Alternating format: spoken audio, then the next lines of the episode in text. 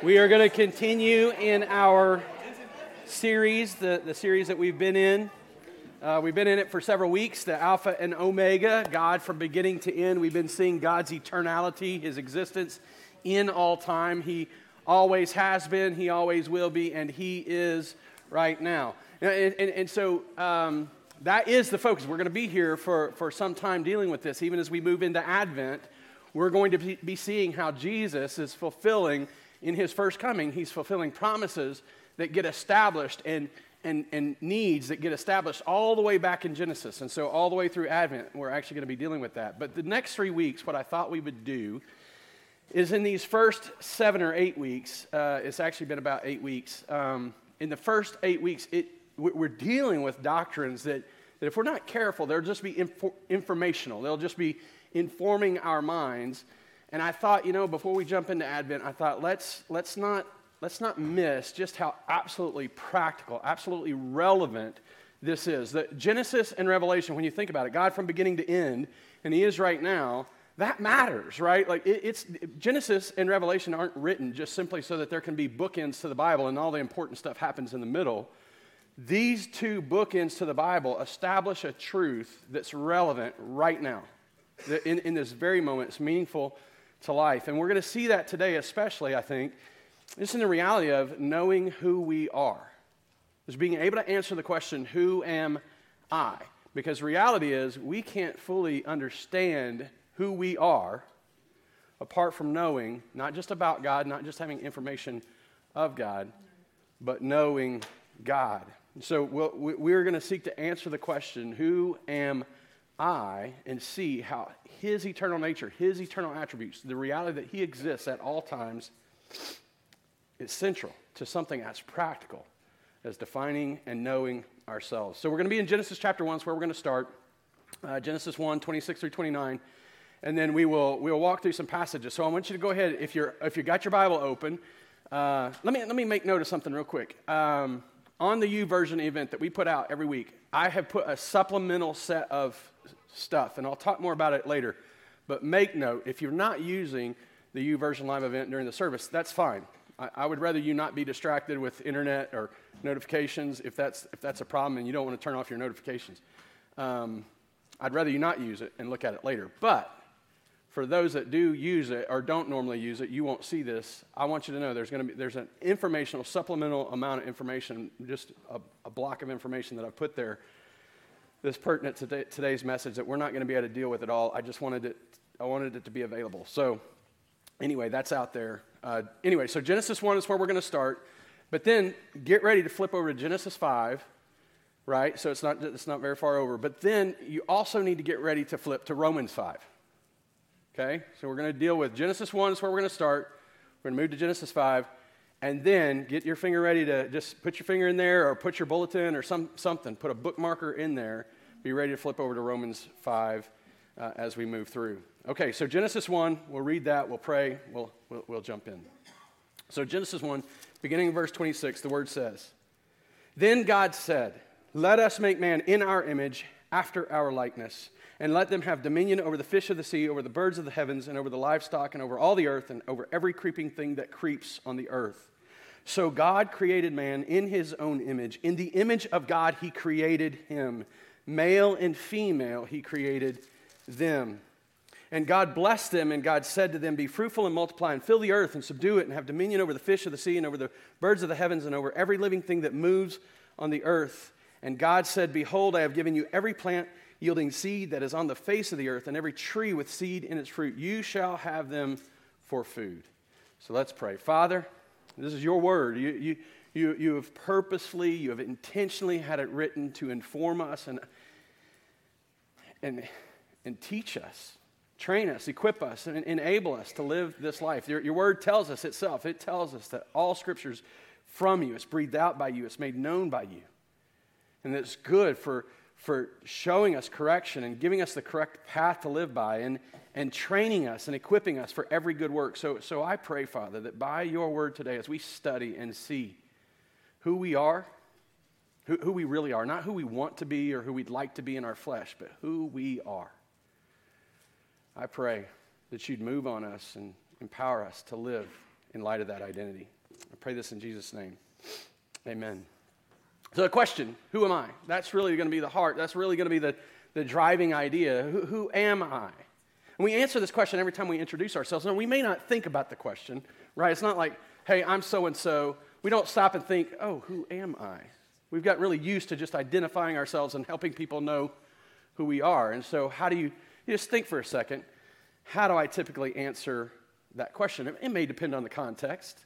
You know, it may be depending on who you're speaking with. Maybe you're speaking at, maybe you're at a, at, at a work conference, and so you're going to immediately identify yourself as some worker for some company. I, I, I look out and I see Eric Funk, and I, I, I think when he walks into an emergency room, room, and he's busy, I'm, I'm guessing he says, I'm Dr. So and so, because nobody wants, um, I don't know, aircraft mechanic Seth to walk in the room to fix him, right? that, that, that, that doesn't fit. So there's, there's ways that we identify ourselves, and, oftentimes it's, it's vocationally, it, it's, it's relationally.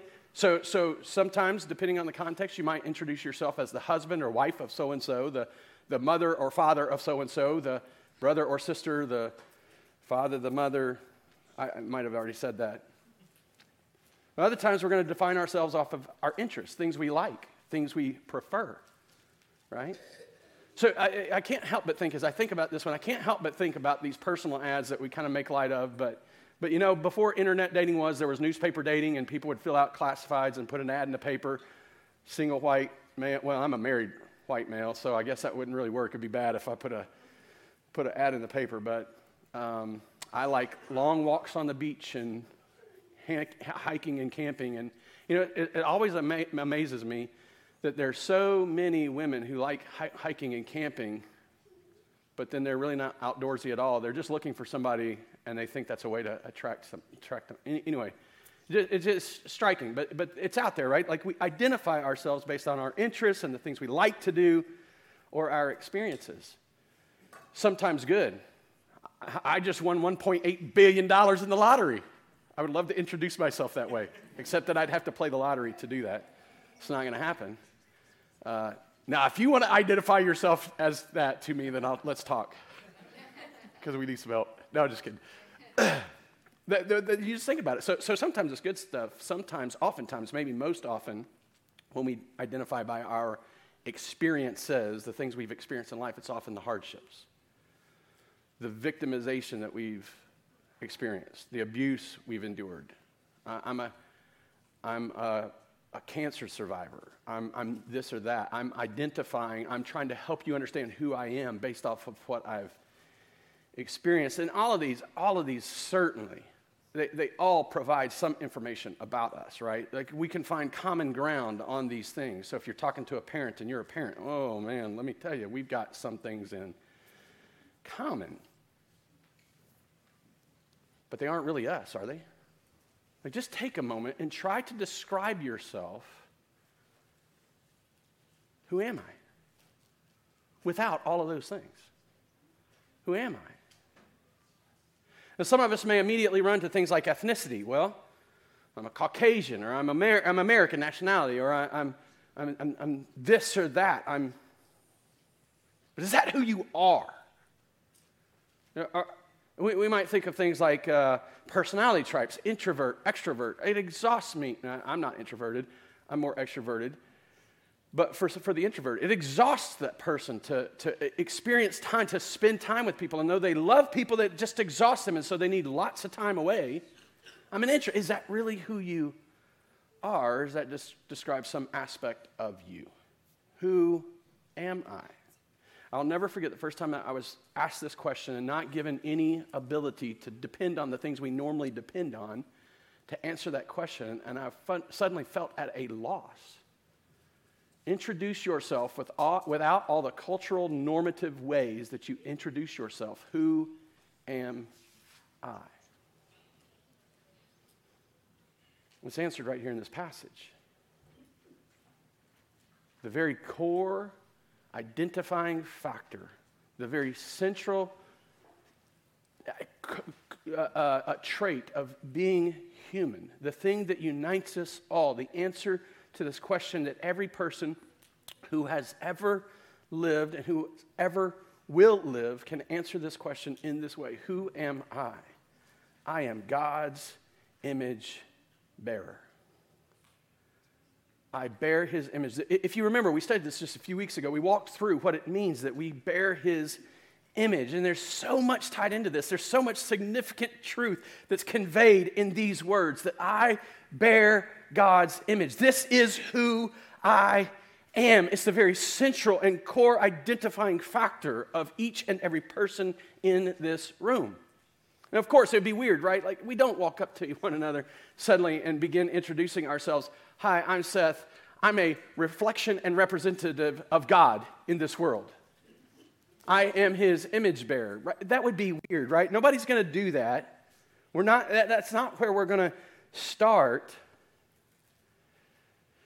The truth is, most, most people don't only not start here, most never build anything out of here. Most of us either ignore it or reject it from, from the get go. And I would suggest that this ignoring and rejecting has resulted in a severe, a, a, a, a deeply concerning identity crisis. A world full of people seeking not to receive the identity that's been given to them, that's been bestowed on them, but that they've been called, but seeking to define themselves in terms of what they like, what relationships they have, or don't have. Standing in contrast and comparison to other people in the world, whether that's ethnicity or wealth or lack of wealth. I, I think because we have ignored or rejected this, this core identifier assigned to us, assigned by the one who created us, we've been for, forced to, tr- to draw on lesser identifiers that leave us wanting at every step. And though we don't admit it every day, and though we don't talk in these terms every day, every one of us have experienced in some form or fashion an identity dysphoria. We don't know who we are because we don't know the one whose image in who, which we bear. And we've asked a fallen, sinful world, we've asked a, a horizontal relationship, a horizontal experience, a, a, a worldly realm preference to be the definition of our identity rather than the one that we've been assigned from the very beginning. And it leaves us in a desperate, desperate place. For example, if you ident- identify as as an occupation. Oh man, I, have lost his name all of a sudden. I want to say it's not Doctor Who, it's Doctor Strange. Right? He was a world class surgeon until what happens? Crashed. All of a sudden, can't be world class surgeon. What's happened to you? the story? It's, it's, it's not that there's not some measure of truth in this, right? Like we know the truth, we know it's not true. But we can all identify with this guy who suddenly is struck with this identity crisis because he can't be what he thought he was. Right? The truth is, I'm old. I'm getting older. I don't like to say that out loud, but I hurt when I lay down. I hurt when I get up. I, you know, it's just is happening. And, and I can't do now what I used to do then. I, I, I remember the days as an aircraft mechanic thinking, how in the world am I going to do this until I retire? It was hard work. We'd talk about it. Oh, you got to get a management job. You got to get off the floor. Got to do something else. Got to get into sales. Got to whatever. Got to find a way to, to do something a little bit less demanding. Every one of us faces at some point. If we identify by our occupation, all of a sudden we're not able to do our occupation. Who are we? How about what happens when this, this other person that you've built your identity upon ceases to be that other person that you've built your identity upon. Say, as an example, a spouse that dies, and suddenly you're not married anymore. Cheats, suddenly you're not married anymore. leaves, what happens when that person you thought you were because of that other person can't be the same person you thought you were because that other person isn't the person you thought they were?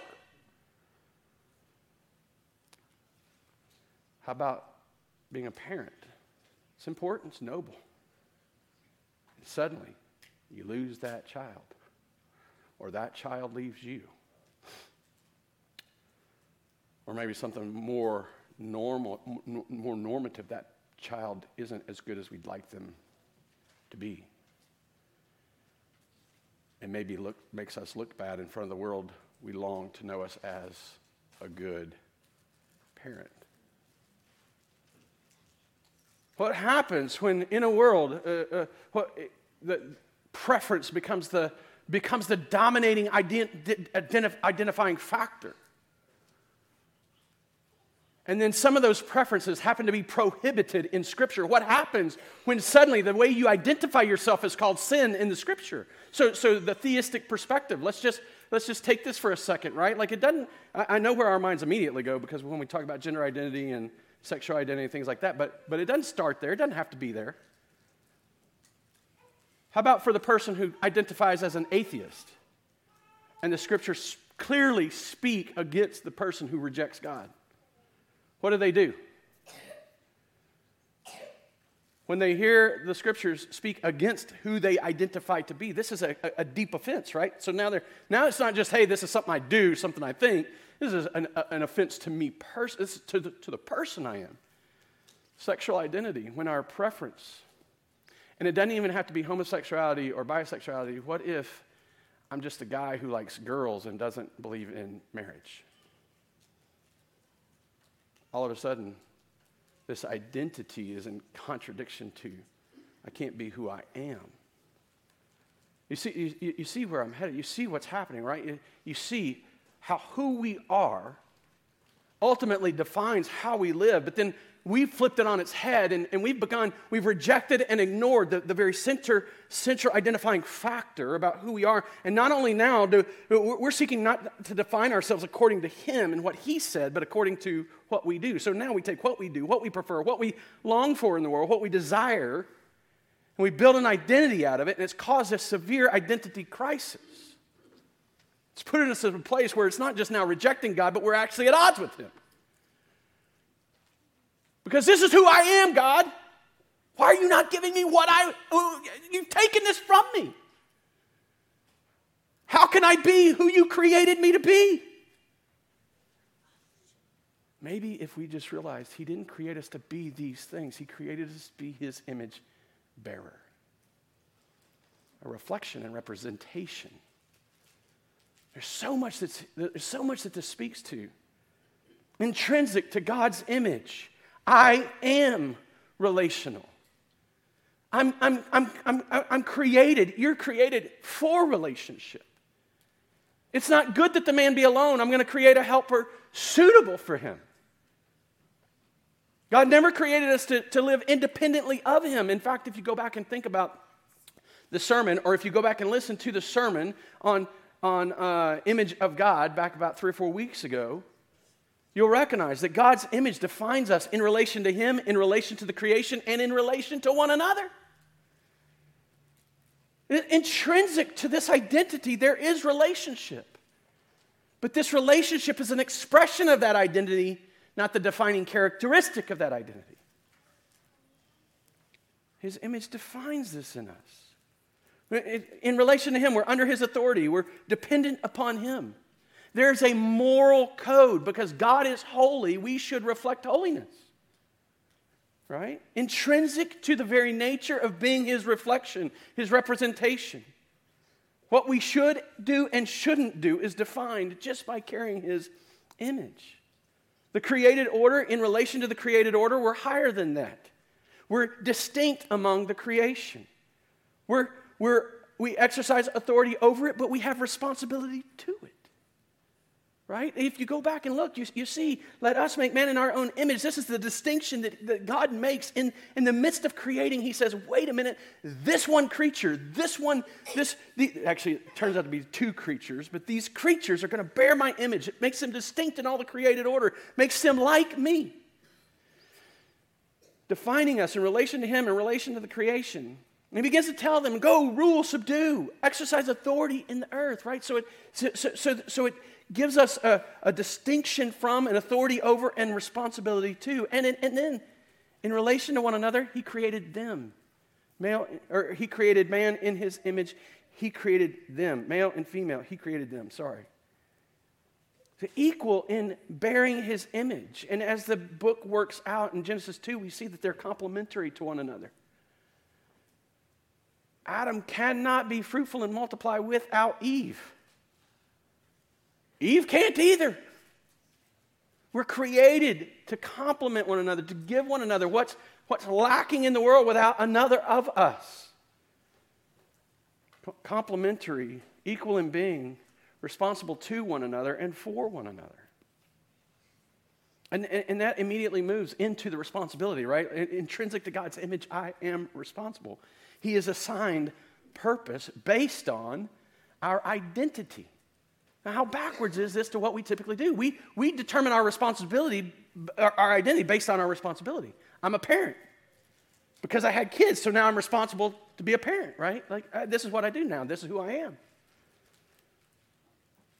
He assigned responsibility because of who he made us to be by bearing his image. We are now to reflect his nature, his holy nature. There's a moral responsibility to re- represent him on the earth, exercise dominion. There's a moral responsibility to fill the earth, multiply, fill the earth. He tells them, be fruitful, multiply, fill the earth with what? His representatives, his reflections. People who demonstrate his goodness and his holiness and his glory on the earth. Not by displacing him or replacing him, but simply by reflecting him, representing him. and it makes us rich beyond imagination. It makes us rich. I was just having a conversation was with Nathan uh, about a conversation he and Faith were having. And we were made rich. He, all these trees, all this stuff, it's yours. He made us abundantly wealthy. Intrinsic to bearing his image, we are abundantly wealthy. Right? He didn't, he, one tree he held back, one thing he prohibited. Just one. The rest of it's yours. All of it. Enjoy it. I was just having this conversation just before I was telling you. Nathan was talking about a conversation he and Faith had, and and and this idea of this 1.8 billion dollar uh, uh, uh, lottery has us fooled to believe that some way there's an avenue to wealth and riches apart from God. I, am just, I'm going to tell you that even the richest, I think is the richest man still Bezos, right? The richest man in the world, who, regardless of who his name is, is still not really wealthy in terms of who God is and what God has and what he's missing in his life. Uh, a- Amy was just watching a documentary about uh, Selena. Selena? Is she a singer? Okay, all right. Uh, I think she was born maybe in Mexico or, no, in Texas, I think, somewhere in South Texas.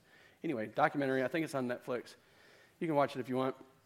Uh, but this person who, by all outward appearances, would have everything the world longs for is crushed with anxiety and pressure because she knows she doesn't measure up. She's not good enough. Even the people that appear to have it all together don't have it all together apart from God. They're not as wealthy as you may believe they are in terms of the wealth and the riches that God gave us in knowing Him and bearing His image. It's his intrinsic. That, I mean, immediately as, as he speaks of his identity and bearing his image, these, these things are natural expressions of it. They're intrinsic to it.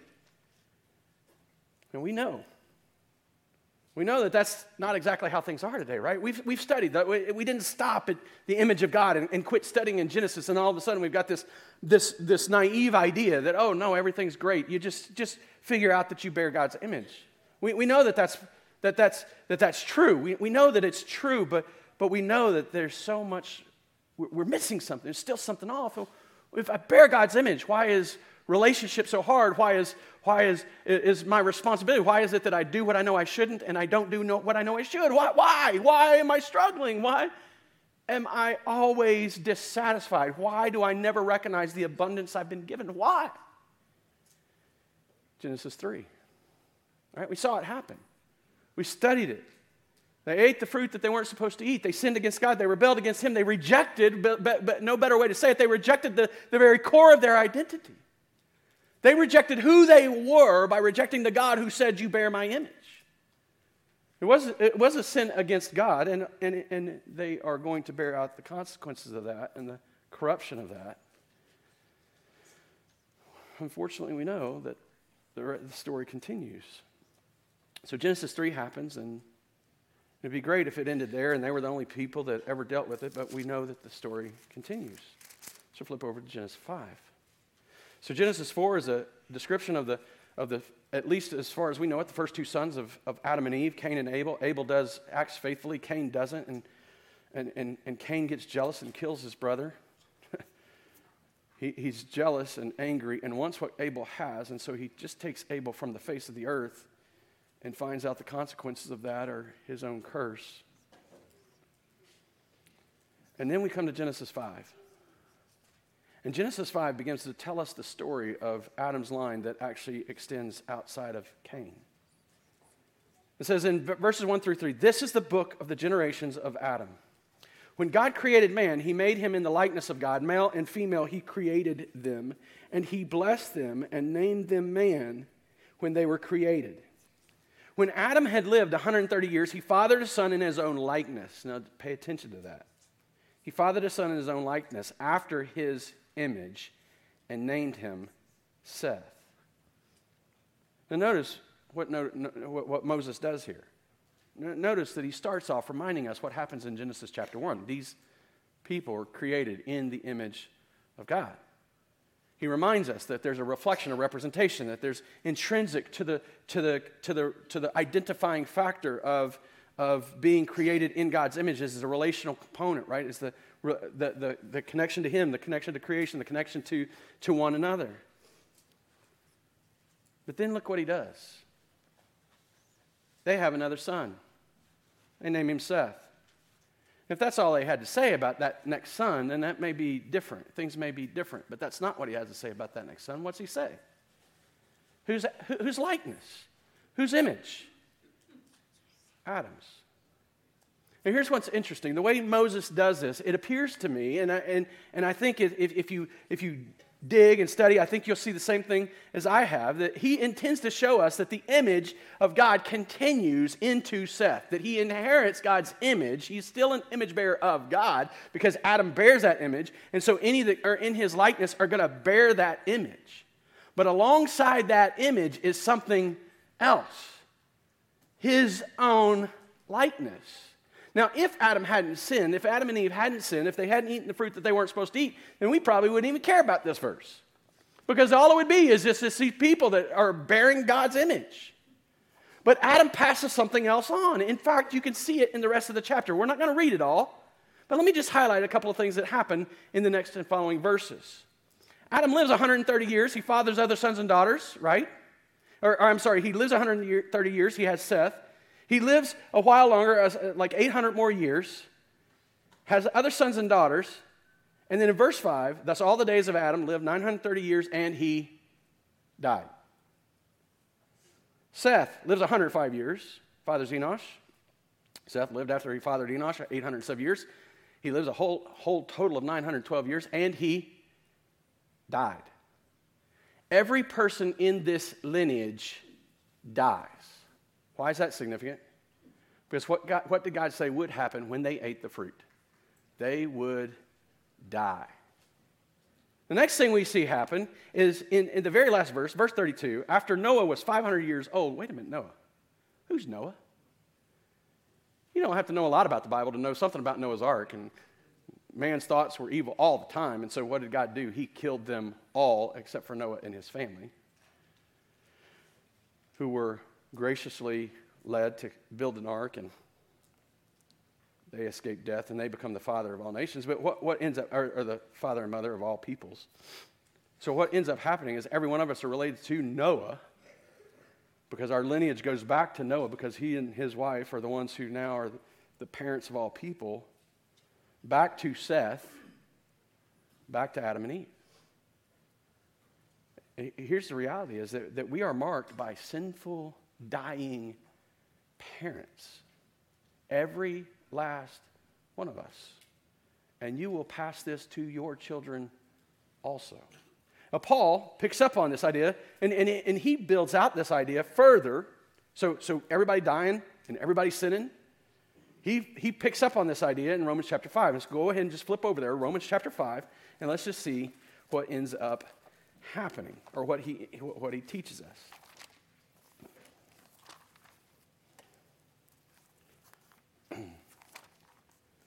So, Romans chapter 5, we're going to pick it up in verse 12.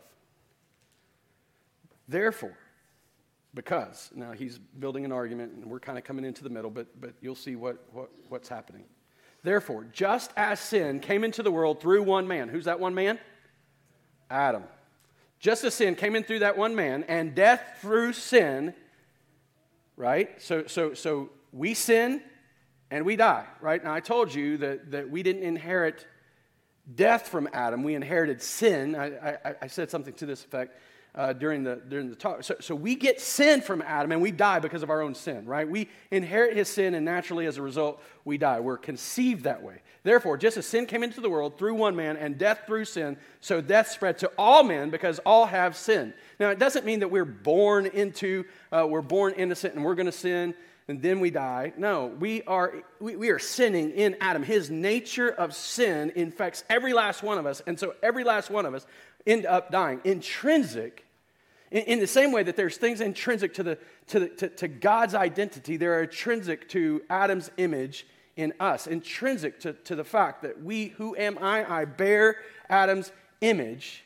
Intrinsic to Adam's image are death. I am dead. Every one of us created in this way. Every, every one of us born in this way. Born dead. Life is limited to a certain span of time. But also, every one of us, every last one of us, still struggle with the ideas of relationship, responsibility, and riches. In, in, in the relationship, what, what do we know? Division and discord. That's the, natu- that's the natural way of things. In, in responsibility, we don't do the things we should and we do the things we shouldn't. In the rich category, and the category of riches, we're never satisfied. We, we never have enough. And even if we have an abundance of one thing, we're lacking in something else. Just think have you ever met anyone that's actually satisfied? Honestly, satisfied? I, I doubt it.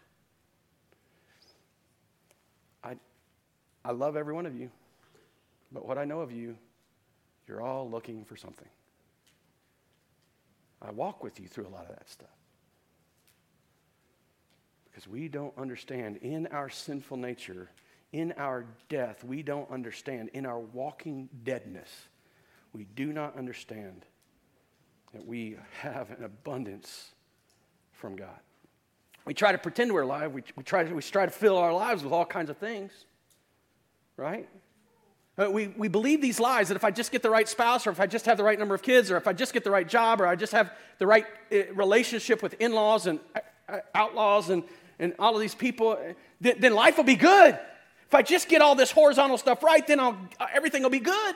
If I have the right money in the bank, I'll finally be secure. I'll finally feel safe and stable, and, and the ground will feel like it's solid underneath of me. If I, if I just have the right stuff. We, we try to prove to ourselves that we're alive all the time, but we are dead. And we're born that way because in Adam we all sinned. Before we actually sinned, we all were sinners. In fact, that's the next intrinsic reality is that we are all sinful. In Adam, I am dead. I am sinful. We're all dead because we're all sinful. We, we, we, we inherited that sin nature from Adam. And because of my sin nature, I'm born this way. We are born this way. Why do we sin? Because we're sinful. We don't, we don't sin and then become sinners. We don't sin and then become sinful. We, we are born sinners, so we are going to sin. No one had to teach you how to sin. Just think about it, especially for you parents, that, that you think about when did your children learn to sin? The first time they didn't want to be in trouble. The first time they knew there was a consequence to their action. And they've been selfish since the second they came out of the womb. Right? Oh, they're just innocent little babies. I know they're cute. I, I get it. I understand. But I had to. And I, I watched two grandkids, and I love them. It's so easy to, to, to love on my grandkids, but I'm going to tell you, they're sinners. And I, I just know yours are too. You, you can admit it. It's okay. We are born that way. We, we, we don't sin and then become sinners. We're born sinful. It's just, it's the inherited reality of Adam. He gave us in his image, he gave us his sin, and as a result of sin, we all die. That's intrinsic to bearing the, the, the identity or the image of Adam. So, so here, we're, we're struck, we're, we got this identity crisis. It's naturally a crisis. And so, so it's so easy just to say, well, this is how I am, so why? Why, why do I have to suffer in it? Why, does it? why is it such a big deal? Why, why can't I just be who I am? I mean, I was born this way. We come by it naturally. The truth is, we're, we're born as image bearers of God. And, and, and the reason this is such a struggle is we feel the weight of that. That though we have Adam's image also, we still carry God's image as well. And nothing will fulfill that sense of longing to know who we are until we have that answer. But the reality is, is that the fact that we bear Adam's image is not an identifying factor that actually brings the things we all desire. Peace relationally doesn't happen. Comfort in riches doesn't happen. A purpose that's eternal and lasting. See, the thing is, we, we, we, we turn horizontal and we begin to demand all of these things to fulfill us to make us feel alive, to make us feel valued, to make us feel safe and secure. We idolize our relationships to seek our identity. And, and even though we don't intend to, we bring great damage to those relationships, to those things, and into this world. Is there any solution? Yes. Paul hints at it here in these verses. Look back at these verses. Go back to verse 12. Therefore, just as he came, just as sin came into the world through one man, and death came through sin, and so death spread to all men because all sin. For sin indeed was in the world before the law was given, but sin is not counted where there is no law. Yet death reigned from Adam to Moses, even those whose sinning was not like the transgression of Adam. Listen, this is an important phrase. Who was the type of the one who was to come? Now look at that. Look at that close at that phrase who was a type of the one who was to come. Now, think about that language. So, Paul is drawing on a promise that's made about one who is to come, one who was promised long ago, who people had been anticipating, who people had been looking for for victory and solution. You recognize that? We talked about it the last couple of weeks, right? Genesis 3:15. Jesus, or not Jesus, God cursing the serpent, but offering a promise. I'm going to bring enmity between you and the woman. Genesis 3:15, I'll put enmity between you and the woman and between your offspring and her offspring. He shall bruise your head and you shall bruise his heel. This is first promise that God made is, is that, hey, serpent, Satan, you're going to hurt the one I'm going to send, but he's going to crush your head. He's going to put an end to you. He's going to destroy you and your works. It's a promise that the rest of the Bible in time would reveal its fulfillment. And in its fulfillment, Paul, Paul is drawing on that now, and he, and he comes to this place where he says, Adam was a, was a type of the one who was to come, a type of the one who's been promised to come. And he goes on in verse 15, but the free gift is not like the trespass, for if many died through one man's trespass, much more ha- have the grace of God and the free gift by the grace of that one man, Jesus Christ, abounded for many. And the free gift is not like the result of that one man's sin, for the judgment following one trespass brought condemnation, but the free gift following many trespasses brought justification. For if because of one man's trespass death reigned through that one man, much more will those who receive the abundance of grace and the free gift of righteousness reign in life through the one man, Jesus Christ. Who am I? I am an image bearer of God. Who am I? I am I, I bear Adam's image. Who am I? I am in Christ. This is the solution. This is what brings some sense of satisfaction, that brings answer and promise to all that we long for and deeply seek to know in defining who I am. It's no wonder the world is, uh, is suffering under an identity crisis because they're trying to identify themselves in things that are so weak and feeble. They're too much like themselves, unable to carry this weight. Who am I? I am in Christ. Now, two quick notes about this. What's been said previously before this point is true of all people. Every person deals with it. What's said about this, I am in Christ, is only true of those who have received this abundant grace. That's, that's what he's talking about. But the free gift is not like the trespass, for many died through one man's trespass, much more have the grace of God and Christ abounded for many. And the free gift is not like the result of one man's sin, for judgment following one trespass brought, brought condemnation, but the free gift following many trespasses brought justification. There's this gift that we must receive. There's a gift that we must be given. For if because one man's trespass, trespass death reigned through that one man, much more will those who receive the abundance of grace and the free gift of righteousness reign in life through one man, Jesus Christ. It requires faith, it requires the, the, the knowing of this God, the, the, the believing and trusting in Him. Now, contextually, I could work this all out for you. You're just going to have to take my word for it that this is what He's calling us to. This isn't applied to everybody. So it'd be so great if we could just walk out into the world and everybody's in Christ. But there's only one way to receive this free gift, and it is through faith. The next, the second thing I need to point out to you before we move on is I, what, what I'm about to say about what's intrinsic to this image of Christ or this being in Christ has a strong sense of already but not yet attached to it. These things are already true but they, they are also being made more true.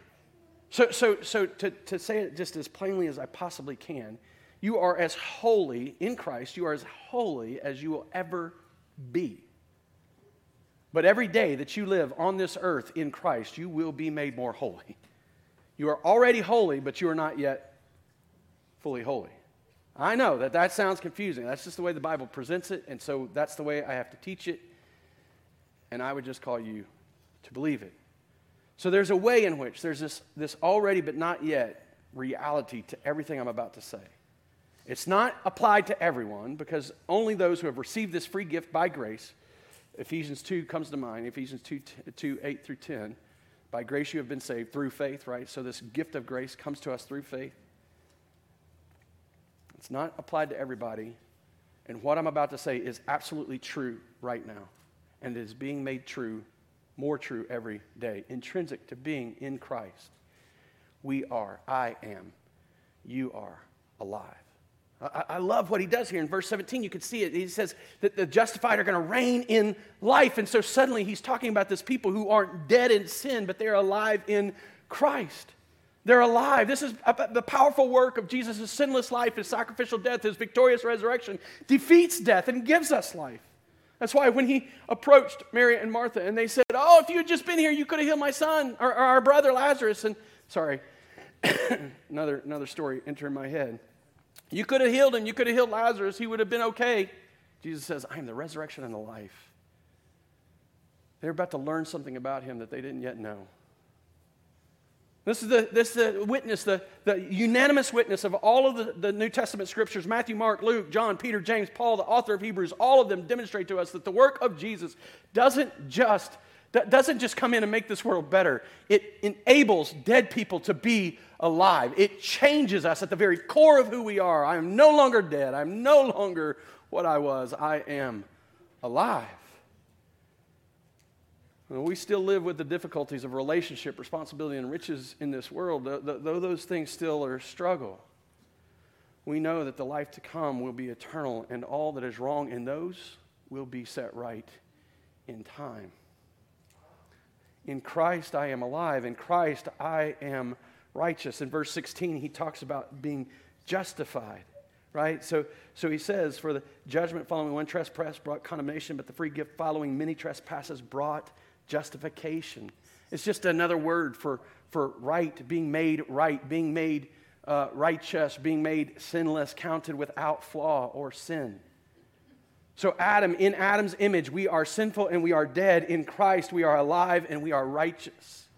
He fixes, He satisfies, He, he, he, he, in His substitution, He gives us what we weren't. He makes us what we weren't. We have this new identity in Him. So now, not only am I alive, but I am righteous. And not only eh, do I struggle with sin, but I'm actually able to do the right thing. It speaks to the responsibility issues that we have. It was interesting. Augustine, back, uh, I can't remember the dates he lived. You know, I'm calendar challenged. It, it, doesn't matter when he lived. It's a long time ago. All right, just, you can look it up, like the 300s. I, I just don't do that, so quit laughing at me. anyway, Augustine, right? So, so, so he recognizes, as the Bible teaches, that, that there's these four states of man as, as, as the Bible kind of unfolds. There's Adam and Eve, who could have not sinned. Actually, had everything within them to, to just not sin. They had every ability. No, don't sin. Adam and Eve sin, and everybody that comes after them in Adam's image, we can't do anything but sin. So the first state of man is you don't have to sin, cannot sin. The second state of man is can only sin.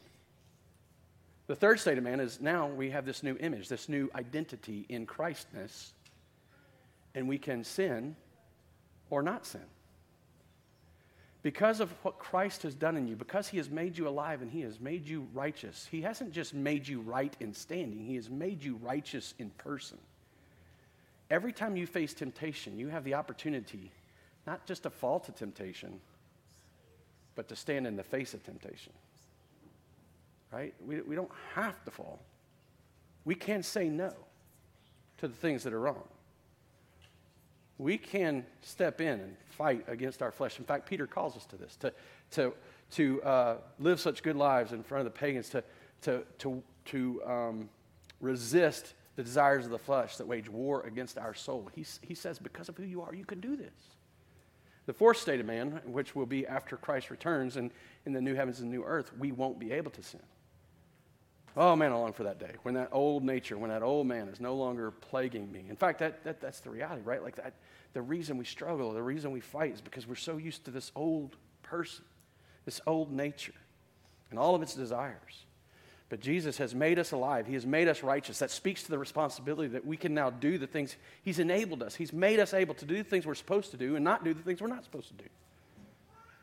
But He's also, in Christ, I am richly blessed. And so you can see this, the abundance, uh, the abundance of his grace is just, again, speaking of how, how much God has given us and speaking of, of, of, the ways that he's not kept anything from us. And, and the verse that I like most when I think about that is from Ephesians chapter 1, verse 3, where he speaks that he says, that blessed be the Father, uh, blessed be the God and Father of our Lord Jesus Christ, who has blessed us in every spiritual blessing in the heavenly places.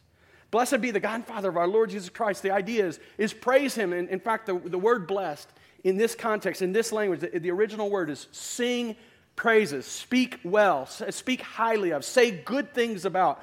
Praise God, the Father of our Lord Jesus Christ, who has blessed us. It's the exact same word. That because he has spoken well, spoken highly, said good things about you in Christ with every spiritual blessing. The idea here is that he has spoken the highest truths, the highest good things, the best things about people who are in Christ. And why is this significant? Because what God says is. God said, Let there be light, and the scripture tells us it was so. Right? Water below separate from water above, and it was so. This is so important, so significant. I am richly blessed in Christ. You are richly blessed in Christ. He has spoken well of you in Christ, and there's a whole list of things that come from that chosen, holy, blameless, redeemed, forgiven, uh, lavishly given grace, made knowledgeable of the mystery of His will, a plan for the fullness of time. He has blessed us abundantly. The things that went wrong in Adam and Eve are set right in Christ. Who am I? I am in Christ. That matters today. Because when I recognize and suddenly realize that I am in Christ, there is nothing else I need. I am in Christ and I am richly blessed and I am reconciled. The relationships that we were created to enjoy once again can be fully enjoyed. This is for the many. This isn't just for you. This is for the many. There's a way in which he's doing this to a people. Galatians 3 26, 28, for in Christ Jesus you are all sons of God through faith. For as many of you as were baptized into Christ have put on Christ, there is neither Jew nor Greek, there is neither slave nor free, there is no male and female, for you are all one in Christ. Relationally, responsibility, and, and riches. All of those things are satisfied. All those things intrinsic to the image of God that every one of us bear are answered in the image of Christ that we all now have been redeemed into. Who am I? I am an image bearer of God who is plagued by the image of Adam, but who has been redeemed by the image of Christ. And that matters for everything. It matters for every way in which I enact and, and react or act and react and interact with the world around me. But I say all of that. I say all of that to, to, to, to introduce the idea of this sermon. And I think you, you hear the word introducing, you're like, oh, no, we've been building to this. To the whole point of the sermon, to the whole point of the text. Only the glorious image of the eternal God restored through our union with his Son, Jesus Christ, is substantial enough to define who I am. It's the only thing weighty enough. It's the only thing glorious enough. It's the only thing substantial enough. I mean, imagine if we try to identify by the things that are horizontal to us, the, the other people in this room, the other people in our lives, the other, the other people in this world. They will fall because they too are plagued by the ad- image of Adam. Imagine if we try to identify ourselves in, in line with the things of the world.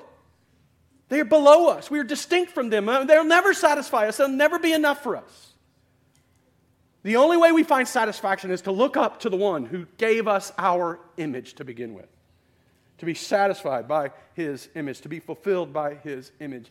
In his book, Union with Christ, which I would recommend to you to read, Rankin Wilbourne helps describe this. He says, If you are in Christ, your life and your story become enfolded by one another, or by another story, another's story.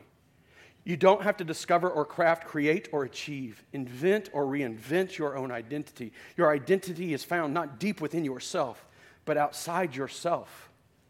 Your self understanding becomes inseparable from who God says you are in Christ. Who are you? Your identity is no longer a construct of your own preferences and choices, accomplishments, or affiliations. You no longer stand alone. You no longer get the credit or the blame, the applause or the jeers. Reality is, we've never had to identify ourselves. We were assigned an identity from the very foundations of the world image bearer of God. But because of Adam and his sin, we all inherited an image that separated us from it, that brought us to a place of identity crisis. So that not only did we not know what to do, we didn't want to do it. We rejected the God who gave us our identity. We ignored the God who gave us our identity. But in Christ, it all comes pouring and flooding back in. Conform to the image of Christ is, is, is to see the image of God restored in our lives. Why does this matter? I've said it matters a, a number of times, and I know that you're anxious to hear it, but anxious for me to finish. But why does it matter? Because think about all the damage, even if it's unintentional damage, even if it's not on purpose. Think about all the damage that we do to one another by demanding you be the source of my identity. Parents to children, think of the way it places on your kids if you need them to be so that you can be. That's crushing. Spouse to spouse, friend to friend, any relationship that you demand to be the source of your identity you have sinned against that person by demanding them to be so you can be. The pursuit of those riches that we lost, the abundance that we lost, think about what damage has been done in the pursuit of wealth in the name of comfort and seeking security. How badly we've sinned against one another, the wars that have been waged over the desire for more. the harm we cause because we don't do the thing that God called us to do from the very beginning. Only the glorious image of the eternal God restored through our union with his Son, Jesus Christ, is substantial enough to define who I am. And by so doing, inform what I do. We seek to capture this in our, in our church vision because of the gospel, because I am in Christ. We are no longer sinners, we are saints. We are no longer aliens, but citizens. We are no longer strangers, but sons and daughters of God.